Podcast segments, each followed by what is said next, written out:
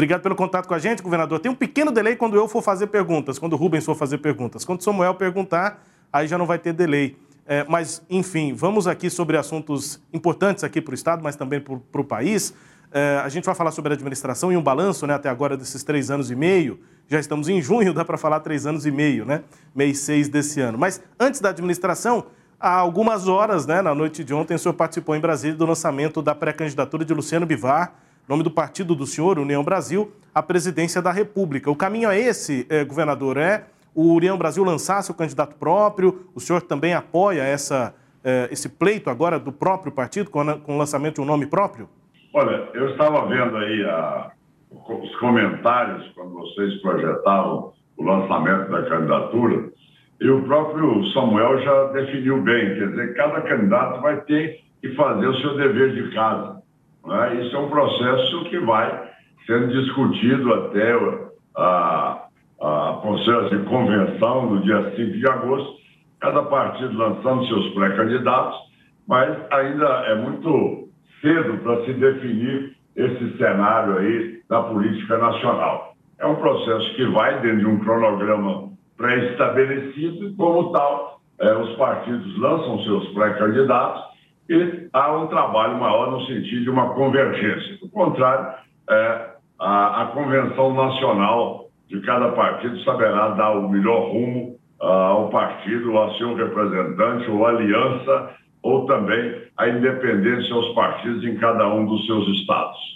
O, o senhor e a campanha do senhor aqui em Goiás, governador, devem ficar mais distantes desse processo nacional, tanto de uma candidatura própria do partido, se ocorrer, mas também é, do, de um amigo que o senhor tenha historicamente, né, uma pessoa que foi muito próxima do senhor ao longo da história, que hoje aparentemente está mais afastada, que é o presidente Jair Bolsonaro. Então, a campanha do senhor vai estar mais distante do cenário nacional, inclusive do nome do presidente Jair Bolsonaro. Na semana passada houve agenda aqui numa igreja evangélica, o senhor eh, acabou cumprindo a agenda em dias separados. Hoje vai a Jataí, ontem o presidente estava em, em Jataí. Enfim, a tendência é essa, a campanha e, e o senhor em si deve ficar mais distante desse processo nacional aqui na eleição desse ano? Eu tenho como governador de estado estar presente a, todas os, a todos os eventos institucionais. Né? Todos os eventos institucionais, como vocês colocaram aí. Fora isso, a minha preocupação como governador é poder levar aquilo que é a demanda da população do Estado. Eu tenho que estar focado mais do que nunca, como governador do Estado, é em poder atender a demanda da população. Acho que esse é o foco principal de um governo. Tá? Eu não estou em campanha eleitoral. Como governador, eu tenho que cuidar cada vez mais das condições amanhã de vulnerabilidade das pessoas, da alimentação das pessoas, da educação no estado de Goiás. Agora mesmo estou é, indo a Jataí, onde nós estamos, estaremos entregando ali a Companhia Independente da Polícia Militar, que é um grande, uma grande obra, uma grande construção é, de uma das regionais mais importantes do estado de Goiás. Foi é, uma das primeiras colocadas em termos de é, prisão de traficantes, como também de drogas apreendidas ali naquela região do Sudoeste. É um comando extremamente importante para garantir a segurança não só da população, mas dos nossos jovens que muitas vezes são sequestrados aí pelo, pelo narcotráfico. Vamos estar instalando também ali a, a nova unidade do Ciretran. Vamos estar dando uma ordem de serviço para asfaltar lá e recuperar as vias urbanas de mais de 2 milhões de reais. Enfim, nós estamos numa agenda direcionada a inaugurar obras, atender demandas, dividir as ações com os prefeitos e prefeitas, vereadores e vereadoras do estado de Goiás. Então, essa que é a ação nossa. Ontem, é, pela manhã mesmo, tive a oportunidade de receber todas as comunidades quilombolas do estado de Goiás aqui no Palácio, num grande evento promovido pela primeira-dama.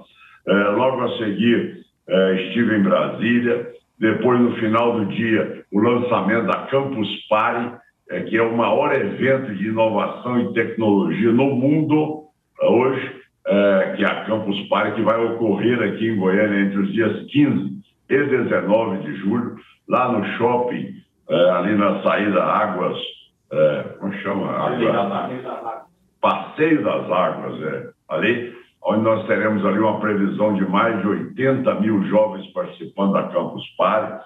Enfim, é uma atividade diária, é, a todo momento, é, indo, inaugurando, buscando soluções, renegociações de dívidas. Ontem mesmo falava com o presidente, é, com o líder do prefeito na Câmara de Vereadores, que realmente votaram uma matéria extremamente importante, que foi ali isentar o desmembramento daquela área ali da, da, da fazenda da, da Embrapa, tá certo? para que seja doado ali 17 hectares de terra.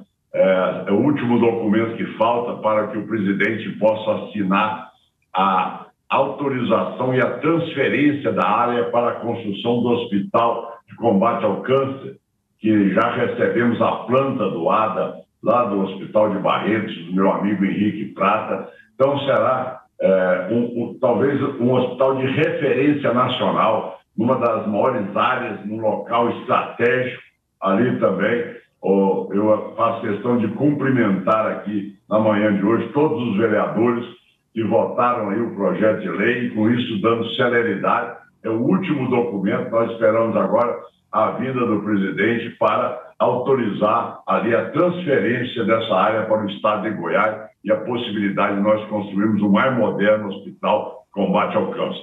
Então, são essas ações continuadas é, que nós temos que preocupar no dia a dia, na segurança pública, na educação dos nossos jovens, na saúde, sendo regionalizada e chegando no nosso interior do estado de Goiás.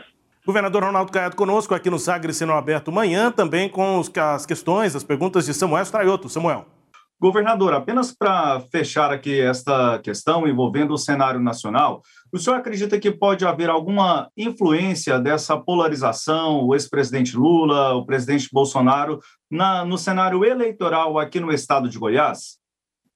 Bom, Samuel, veja, tudo agora é suposição, na é verdade. Eu acho que o que a sociedade deseja neste momento é que a gente esteja é, lutando aí para diminuir as dificuldades, as, a, a, a, as angústias do cidadão no seu dia a dia. Eu acho que a análise da campanha eleitoral ela se dará é, no momento é, propício, ou seja, a partir de 5 de agosto. Outro ponto, Samuel, que é importante, é que a pessoa vai, e como você sabe, Goiás é um estado é, que tem uma população muito politizada, você sabe que as pessoas vão analisar o cenário, vão poder escolher o que é melhor para ele. É, Goiás tem essa característica, não é? Se você buscar aí todas as campanhas, é, Goiás nunca foi de é, nacionalizar a campanha é, no Estado. O Estado de Goiás tem ali aquela responsabilidade. Você vê hoje a maneira como eu recebi o Estado de Goiás, é? Totalmente endividado. Acredito até é, que os meus adversários é, fizeram ali um desmonte tal em Goiás que eles não acreditavam até que eu pudesse conseguir renegociar as dívidas e nem ter o volume de investimentos que nós temos hoje.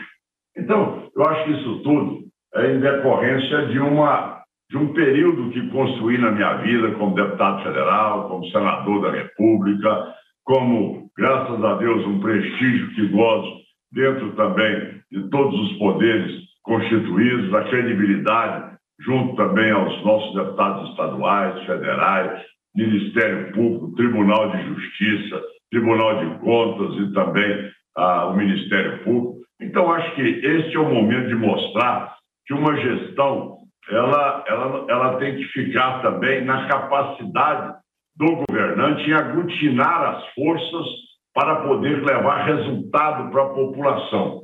Acho que é isso que a sociedade deseja hoje, tá certo? É ter alguém que tenha essa capacidade de diminuir dificuldades, antecipar os problemas, cuidar do povo e dar resultado. Se nós recebemos Goiás entre os quatro piores estados do país, e hoje nós já somos o terceiro melhor estado do país na avaliação nacional. Isso mostra que, modéstia à parte, nós fizemos acima daquilo que era até o previsível, onde estados maiores que Goiás, como Minas Gerais, com maior representatividade do ponto de vista político também, e o Rio Grande do Sul e o Rio de Janeiro, não conseguiram fazer a renegociação de suas dívidas. Para você ter uma ideia, só na, na, na saúde nós investimos mais de 10 bilhões e meio. Na educação, mais de 3 bilhões e 700 milhões de reais. Assim também na segurança pública. Nos nossos programas sociais, levando a mães de Goiás, aluguel social, cada aluno recebendo 100 reais ali no final de cada mês para poder ter a continuidade no ensino médio. Então, eu acho que a análise do, do eleitor, tá certo? É, é poder ver assim, é, o que ele fez, é, qual é a sua capacidade de fazer, o que fizeram, é, quais são as transformações promovidas, qual é a dignidade que é dada ao povo goiano que não está envolvido mais é, é, o Estado em escândalos de corrupção. Então, quer dizer, tudo isso, eu acho que são esses os pontos, é, Samuel, que são os é, determinantes na escolha do eleitor para saber quem deve ser o seu governador, o seu deputado estadual, o seu deputado federal, o seu presidente da República. Certo? Então, é, como nós costumamos dizer, é, o, o, o, povo goiano é um povo é, desencabrestado, é um povo independente. Ele analisa o que é melhor e quais foram os resultados obtidos para ele poder decidir. Tá certo? É isso é que eu, que eu aprendi fazendo política esses anos todos no nosso querido estado de Goiás.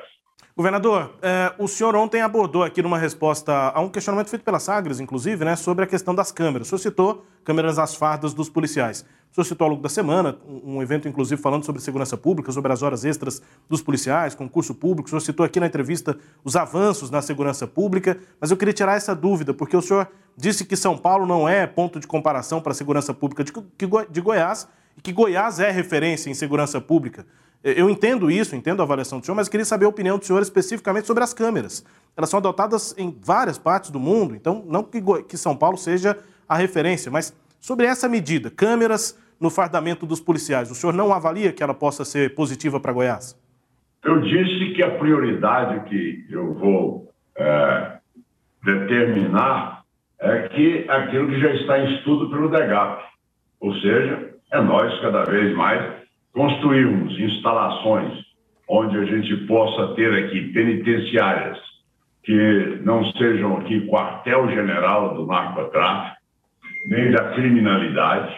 Tá? Você viu lá os avanços que nós fizemos nas unidades de Formosa, nas unidades de Águas Lindas, nas unidades também de Planaltina de Goiás, até também a reestruturação da, da unidade de Anápolis temos que avançar mais ainda. É, temos convênio com o Ministério da Justiça para que vários destes é, faccionados sejam também transferidos para outros estados.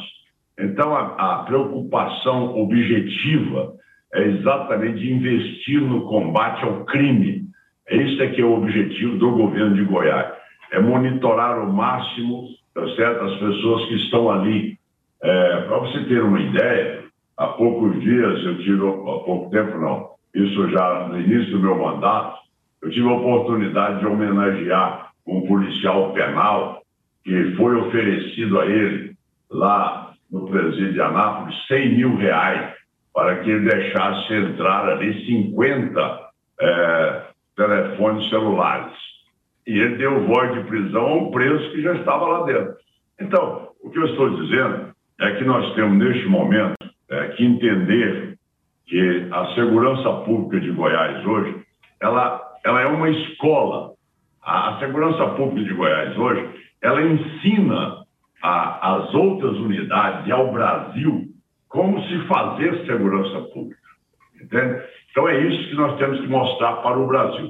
Nós temos os nossos batalhões especializados, nós temos proporcionalmente o menor número de policiais e nós temos hoje uma segurança total no Estado, seja no setor rural, seja no setor urbano, seja nas pessoas hoje que, é lógico, é, é, o, você não tem a oportunidade, por exemplo, de transitar é, no entorno de Brasília.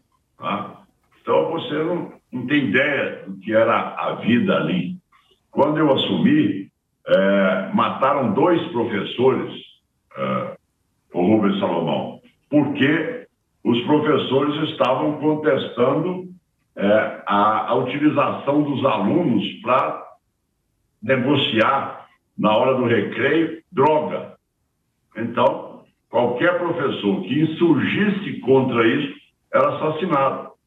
É, as pessoas não podiam andar é, a partir de certa hora.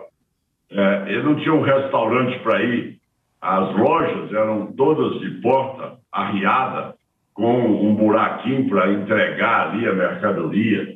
Então, você, hoje você circula no estado de Goiás, ouve Salomão, e você tem hoje o seguro mais barato de carro. É? Você hoje você pode vir aqui à capital, a média de assalto era de 34 carros por dia, além dos latrocínios praticados. Então, tudo isso você tem que entender que você tem que ter prioridade. Qual é a prioridade nossa agora? Prioridade nossa agora é intensificar investimentos nas penitenciárias, monitorar cada vez mais as celas e todos os espaços para que tenhamos ali a condição desses é, criminosos não utilizarem aquela estrutura para estarem comandando o, olha, é, para assassinar o cidadão tal, é, para poder matar o outro policial penal, é para fazer isso, fazer aquilo. Então, é isto é que nós demos conta de desmontar no Estado de Goiás. Então, tudo na vida tem prioridade. A prioridade nossa será monitorar ao máximo os bandidos é, no Estado de Goiás. Governador, o senhor ressaltou aí questões relativas à segurança pública, a evolução que o Estado vem apresentando nos últimos anos e também já sinalizou investimentos que poderão ser realizados nas penitenciárias. É, como o senhor é, está designando, está estruturando, está pensando aí em relação aos investimentos nesta área penitenciária, levando em consideração problemas estruturais que temos ao longo, do, ao longo dos anos, nas unidades penitenciárias aqui no Estado, principalmente no complexo de Aparecida de Goiânia. O que é, o Estado está projetando em relação aos investimentos na área penitenciária? Nós já estamos já é, com um processo de licitação para construirmos aqui mais unidades penitenciárias. É, eu sou muito é, exigente em não estar noticiando uh, nenhuma obra, sendo que ela tenha já um projeto mais detalhado e também com orçamento, também com maior uh, previsibilidade. Mas nós estaremos construindo, sim, mais unidades prisionais do estado de Goiás e aqui em primeira mão, tá certo? Já determinei a minha área de Secretaria de Segurança Pública do estado de Goiás junto com a minha Secretaria de Economia de Goiás, para poder apresentar nos próximos meses aquilo que é a maior demanda da população de Aparecida de Goiânia, que é a transferência daquele complexo ali, e que nós vamos reestruturar tudo aquilo para um outro local, dando total liberdade à população de Aparecida em poder expandir uma área que hoje é uma área quase que 100% ocupada ali pelas indústrias que estão ali instaladas e o presídio, ele de uma certa maneira, ele bloqueia aquela capacidade de expansão numa área tão nobre da cidade de Aparecida de Goiânia. Então, é, é um projeto que eu determinei é, que avançassem já, não só no projeto executivo, também na parte orçamentária, para que no momento em que nós dermos ali a autorização, imediatamente nós passaremos a construção. São dois grandes projetos imediatos agora, é, na região aqui da cidade de Goiânia e em Aparecida de Goiânia. O primeiro é o que eu acabei de citar, da, daí dos agradecimentos que fiz aos vereadores, que é daquela área de 17 hectares ali, antes do SEASA, que nós é, se Deus quiser, com a doação do presidente da República, vamos instalar um hospital que vai ser referência na área de tratamento de câncer. Olha, é, do câncer. Ali, para vocês terem uma ideia, é, o início ali vai ser o, a, a estrutura da, do tratamento de é, câncer para tratamento de câncer em crianças. Vai ser a parte, mais a parte pediátrica, que é algo maravilhoso que realmente nós queremos implantar no mesmos moldes que hoje Barretos é, oferece às crianças em tratamento de câncer. Ali, a segunda grande obra nesse contexto aqui da região metropolitana também, já que avançamos na educação, saúde e segurança, é a demanda da população de Aparecida na transferência daquele complexo para um local mais distante, para que aquilo ali seja liberado a, aumento da instalação de indústrias e oportunidade de mão de obra àquela população da cidade. O que já foi oferecido por outros governantes, mas as pessoas hoje em Goiás confiam é, no nosso governo, porque nós só autorizamos ordem de serviço no momento que nós temos dinheiro em caixa. Então, são as duas grandes obras que nós estamos aí também é, nessa região metropolitana, já pedindo que os secretários me tragam aqui é, o cronograma para que todas elas sejam é, implantadas e iniciadas. A do hospital, eu dependo do presidente da República transferir a área para o estado de Goiás. Esta aí, é, do, de Aparecida, isso aí depende mais de uma ação conjunta é, do governo do estado com a prefeitura de Aparecida e com isso também a parte orçamentária do governo para apresentar o cronograma à população. Governador, só para aprofundar um pouco mais nesta questão aí do complexo prisional que o senhor citou, é, isso pode ser uma essa transferência para uma outra unidade, o senhor relatou um pouco mais afastada, uma unidade também no município de Aparecida, em outra área, ou de uma forma descentralizada ou até mesmo centralizada em outros municípios aqui do estado de Goiás. O que, que se projeta em relação a essa transferência? É porque existe também um projeto anterior que já foi feito, sem dúvida alguma, não tem por que também não aproveitá-lo, de uma outra área que já foi concedida, já foi a, apresentada como alternativa para que lá se faça também uma outra unidade. Então, é lógico que não é por este motivo que você vai concentrar apenas no interior do Estado o complexo prisional tá certo? Eu acho que tem que ter uma distribuição relativamente de acordo também com os índices de criminalidade que existem na região. Governador, é, uma outra questão importante é o ICMS dos combustíveis, né? Proposta no Senado, o presidente do Senado, inclusive, Rodrigo Pacheco, disse nessa semana que pretende conversar com os governadores. O senhor tem alguma pré-agenda, alguma ida a Brasília para tratar dessa questão, possível limitação né, da cobrança de ICMS é, sobre os combustíveis? Nós vamos pode ter certeza absoluta, vamos cumprir 100% aquilo que o Congresso Nacional deliberar e o que o presidente sancionar. O que ele apresentar ali como sendo alternativa, nós vamos cumprir 100% a risco.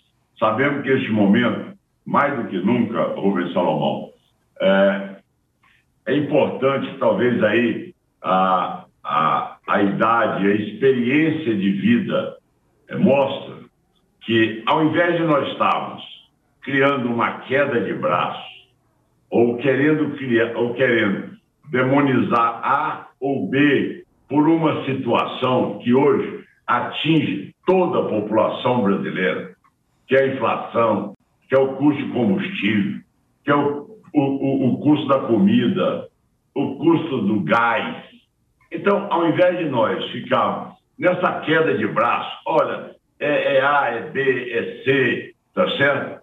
Então, é muito mais importante que a gente é, possa trabalhar de forma conjunta, achar uma melhoria para o cidadão. Esse aqui é o lado que eu aprendi na minha vida. Se você buscar meus três anos, cinco meses de governo, você vai ver exatamente isso é parceria com o Tribunal de Justiça, com, com a Assembleia Legislativa, com os demais órgãos independentes, ali muitos deles, em momentos críticos, abriram mão da parcela ali do duodécimo, para ajudar o Estado a superar o endividamento. Então, o que, o que nós temos que, que, que neste momento, é, é dizer a, a, todo cidadão que tudo aquilo que for possível, vamos fazer. Tudo aquilo que é, é parcela do Estado, que é parcela de cada poder, de cada órgão independente, de cada unidade da federação, vamos juntar, vamos sentar, vamos, vamos aí é, trazer uma condição de sobrevivência para todos e também atender o bolso do cidadão. Esse é o objetivo. Quer dizer, independente de lei aprovada, eu fiz até questão de poder mostrar aqui a vocês, talvez estejam muitos papéis aqui na mesa, para poder mostrar aqui a vocês, não sei se está sendo possível aí a filmagem, identificar os valores, só tem lei alguma, tá certo? Goiás já tem o preço congelado de combustíveis e de gás. Só para você ter uma ideia, por exemplo, você provavelmente não sabia disso. Desde novembro, nós já temos os preços congelados. O povo goiano deixou de pagar de ICMS, nesses seis meses, de novembro até agora, 376 milhões de reais que nós hoje congelamos. O preço aqui está. Se você botar o gás de cozinha, por exemplo, em Goiás, o preço está congelado em R$ 104,52. Se ele hoje está custando mais de 120, não é pelo ICMS.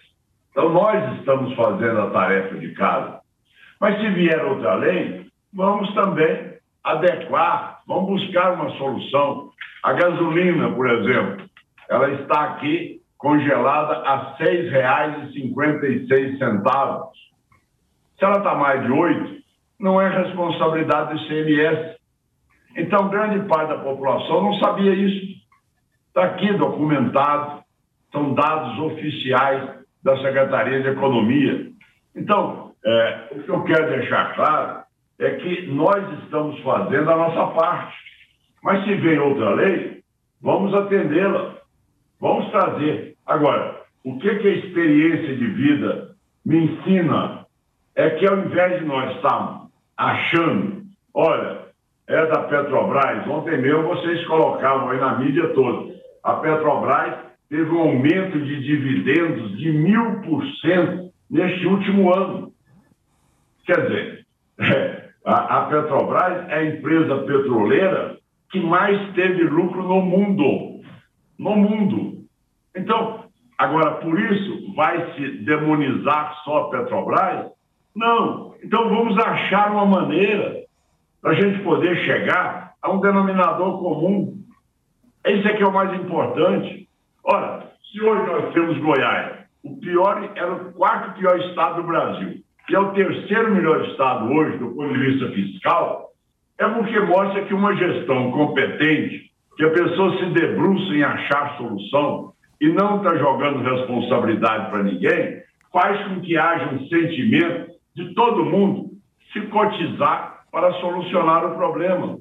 E também, diante daqueles problemas que são ali intransponíveis, você terá coragem de assumir a posição como, por exemplo, na hora que Goiás não tinha leitos de UTI, tá certo? Eu tive a coragem de assumir o isolamento social.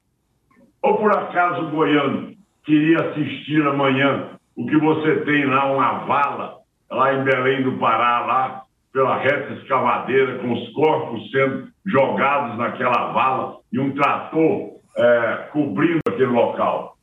Então, cada hora você tem que saber como agir. Então, neste momento, é muita ponderação. É o momento de nós buscar o que está atingindo o cidadão. Ele está conseguindo botar comida na mesa. Então, agora, estamos ampliando a, a entrega de cestas básicas, estamos fazendo a transferência de renda. Sim, nós temos que ir superando, mas ao lado disso também, eu estou dando educação de qualidade, saúde para o interior do Estado também, segurança pública, programas sociais. Então, se você promove uma sinergia das ações de governo, o cidadão vê o reflexo e ver que você está trabalhando para solucionar os problemas, que é o que o cidadão deseja. É se você conseguiu melhorar a vida dele. É isso que ele quer saber. Se você conseguiu dar uma educação de qualidade para o filho dele, você tem segurança para sair de casa, você tem hoje a condição de fazer um, um exame médico na policlínicas em seis regionais do estado de Goiás, regionalizando a saúde é, já em 23 cidades do estado de Goiás, Santinho, Goiânia, Anápolis e Aparecida. Então, é, é, é, essa é a maneira que eu acredito de governar. Essa é a, a, a forma que eu vejo como sendo a condição de você poder apresentar no final do seu mandato o que que você mudou no estado, as rodovias, as pontes, as obras estruturantes.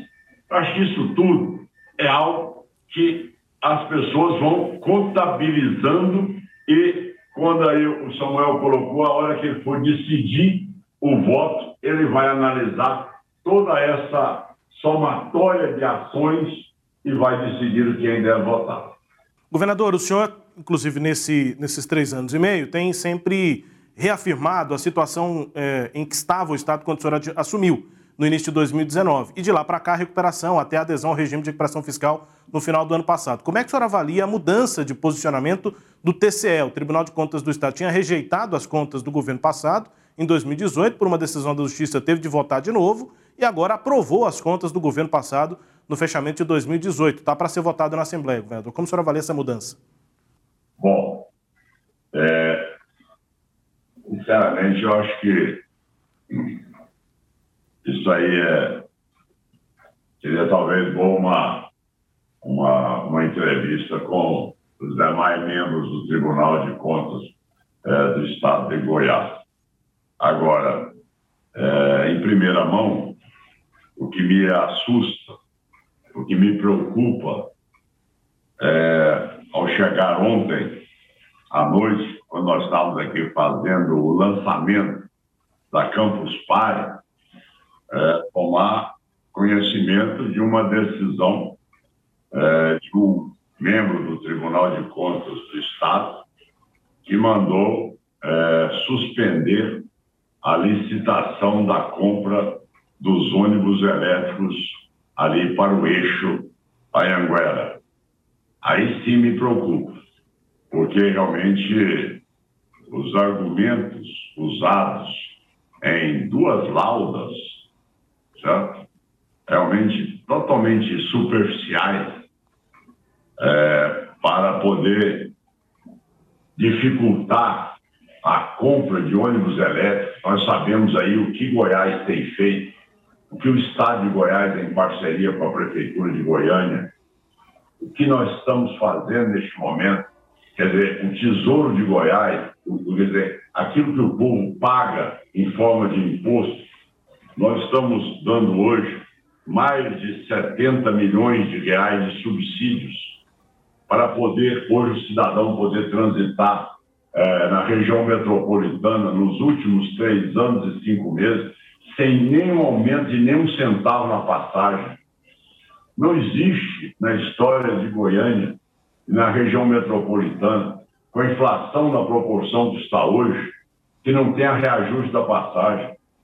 Então, nós criamos toda uma mudança em parceria com a Prefeitura de Goiânia, todo um novo modelo é, de poder reestruturar esse grande desafio que todo mundo achava que não tinha solução. Uma parceria com a Prefeitura agora, ela vai investir nos próximos seis meses, recuperar todo o piso ali daquele trajeto Leixão da Anguera. Goiás já colocou é, a licitação aí, o edital de licitação da compra de 114 ônibus articulados, ônibus elétricos. Nós tivemos a oportunidade de apresentá-la à população. Agora, alegar, olha, mas ah, esse órgão do Estado, ele só tem validade até 2031. Como é que pode fazer um convênio que vai comprar ônibus até 2038. Quer dizer, poxa, é, é algo que, que não tem a menor consistência. É, agride a inteligência de qualquer pessoa. Olha, gente, está lá no contrato que a qualquer órgão que venha substituir amanhã a Metrobus será responsável com a responsabilidade dos contratos que foram feitos anteriormente. Quer dizer, a previsão orçamentária é coisa que eu sempre cuidei muito. Nunca na vida fiz da peça orçamentária uma peça de ficção. Você vê que o Estado de Goiás é o único Estado no Brasil que teve a coragem de apresentar, está aqui hoje. Posso apresentar aqui o que, que é Goiás na nossa gestão. Olha o que, que era o resultado orçamentário, tudo em vermelho, até 2018. Depois que nós assumimos o Estado de Goiás, está aqui orçamento positivo em todos os anos, já com mais de 800 milhões no ano de 2021 de superávit. Então, quer dizer, você impedir uma licitação com, com, argumentos, que modéstia à parte, aquilo não é argumento. Aquilo é, um, aquilo é uma visão, tá certo? Para que se o cidadão hoje está dizendo, olha, nós temos hoje o bilhete único, nós temos hoje o bilhete do trabalhador, tá certo? O bilhete único ele tem direito a duas horas e meia de intervalo para descer onde ele quiser, não precisa mais ir em terminal. Segundo lugar, ele tem hoje o bilhete que é o passe livre do trabalhador. Ele pode usar oito, oito viagens por dia e também no final de semana. Nós vamos apresentar agora a meia passagem. Quer dizer, tudo isso para melhorar a vida das pessoas. Olha, qual é a dificuldade que está tendo neste momento? Os ônibus do Metrobus. Por quê? São ônibus sucateados, velhos, tá certo? Que nós estamos aí tentando de toda maneira, é, reforma um pouco, faz isso, faz aquilo, mas é a hora de fazer uma troca. Em vez de você estar cada vez mais poluindo a, a, o ambiente aqui de Goiânia, você vai ter ônibus elétrico, confortável, com sinal de Wi-Fi dentro, tá certo? Sem ruído, ônibus de qualidade. Agora, só porque tudo isso foi trabalhado, chegou agora, tá certo? A, a, a licitação seria dia 6 de junho, daqui cinco dias. Ontem à noite, eu estava no evento da Campus Party, recebo a informação do meu secretário de governo. Olha, governador, é o Tribunal de Contas de Goiás, ali o, o, o, o conselheiro Helder Valim mandou cancelar a licitação. Eu disse, mas alguma, algum erro grave, algo assim, capaz de poder cancelar uma licitação dessa? É alguma, é algo assim que possa colocar em risco a licitação? Sendo que isso aí ficou em consulta pública durante 30 dias, acompanhado com os promotores, acompanhado com a área técnica da Prefeitura de Goiânia, do governo de Goiás, e tudo isso. Um mês de debate. Quer dizer, isso aí são situações que realmente é, o cidadão que está sofrendo ali, tá? fala, poxa vida, o governo não está aí achando uma alternativa. Mas tudo bem, é uma decisão do tribunal, ela será cumprida e vamos é, buscar outra alternativa. Essa noite mesmo eu já pedi ao meu secretário que vou me reunir eh, ainda na, na, tarde de hoje, então logo eu chego de viagem, para poder dar continuidade aí a, alternativas para não deixar aí com que eh, ônibus sucateados venham dificultar a vida do cidadão que precisa chegar no horário do emprego e precisa também voltar para casa e ter o mínimo de condição de ter o seu repouso e não ficar aí quebrado, é, com ônibus quebrado aí na rodovia e nem no eixão da Anguera. Governador, nós temos aqui inúmeros assuntos né, para tratar com o senhor, e aí teríamos que, obviamente, ter um tempo mais aprofundado. É, para discutir questões relativas ao Estado e também aí o próprio ambiente político, mas gostaríamos aqui de finalizar com o senhor tratando algo que também faz parte aí da, da agenda do momento, pensando aí mais numa questão no cenário eleitoral, o processo de definições de candidaturas para o Senado. Há atores políticos aí da base do governo que têm trabalhado nas suas pré-candidaturas. Qual a sua visão, governador, de uma candidatura única para o Senado ou de que essas pré-candidaturas elas possam ser sustentadas e chegar até a condição de candidaturas de uma forma independente? Ô, Samuel, eu tenho colocado é desde o ano passado, é que a candidatura a vice eu enxergo como sendo uma prerrogativa do governador. Como tal, assim eu agi. Certo? É, tomei a liberdade de fazer a consulta ao MDB, é, fui pessoalmente ao diretório do MDB e dizer do meu interesse em poder, é, numa candidatura à reeleição, buscá-lo ali. Uh, o Daniel Vilela, ex-deputado federal e presidente da, do partido, que pudesse compor comigo uma chapa uh, majoritária, para compondo como vice. Agora, a vaga do Senado, você sabe hoje, nós temos aqui na nossa aliança é, 12 partidos não é uma decisão é, unilateral do, do, governador do Estado. Tá?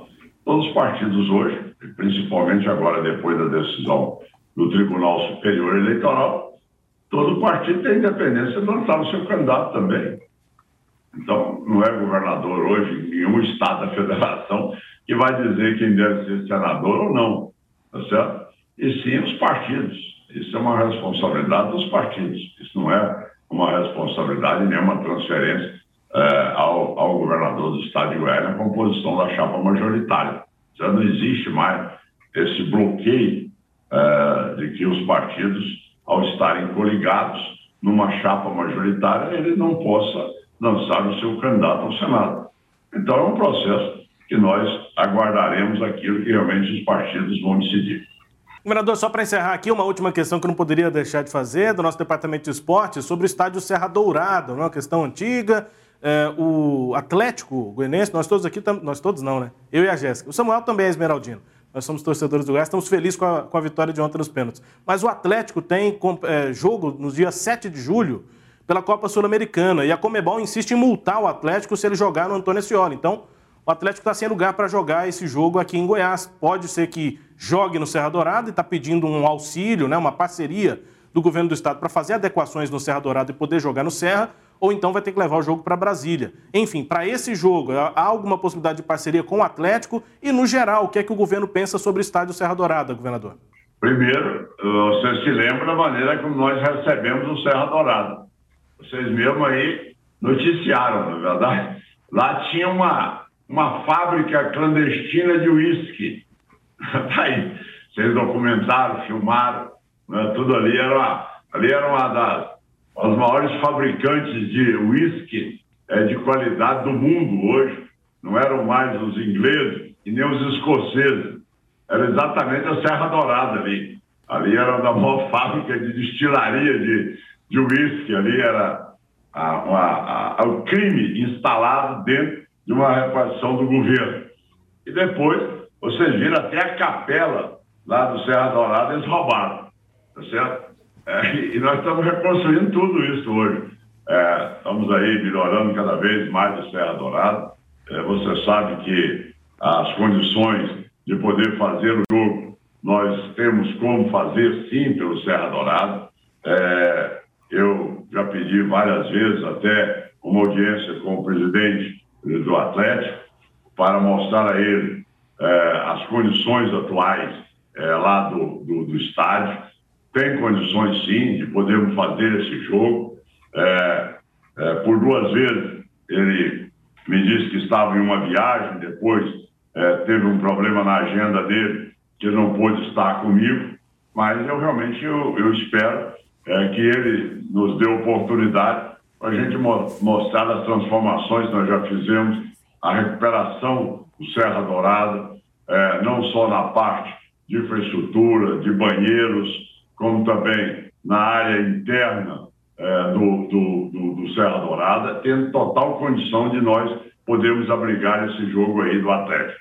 Eu me coloco à inteira disposição, já determinei o meu secretário é, de esporte, o Henderson, que realmente mantivesse aí o diálogo e que nós pudéssemos ali fazer um estádio que é o estádio dos mais lindos que nós temos. Lógico que nós temos ainda que ir recuperando algumas coisas e vamos fazendo aos poucos, né? agora mesmo com uma, uma, uma arrecadação que nós tivemos aí, nós já vamos pintar todas as cadeiras também, é, a parte da, da instalação das luminárias também, tudo isso tem avançado muito e o nosso secretário está, por determinação minha, aí se colocando à disposição e eu também, como governador, a receber o presidente do Atlético para poder mostrar a ele que nós temos como sim aqui acolher esse, esse jogo é, do Atlético e que será um prazer enorme tê-los aqui no nosso estado de Goiás.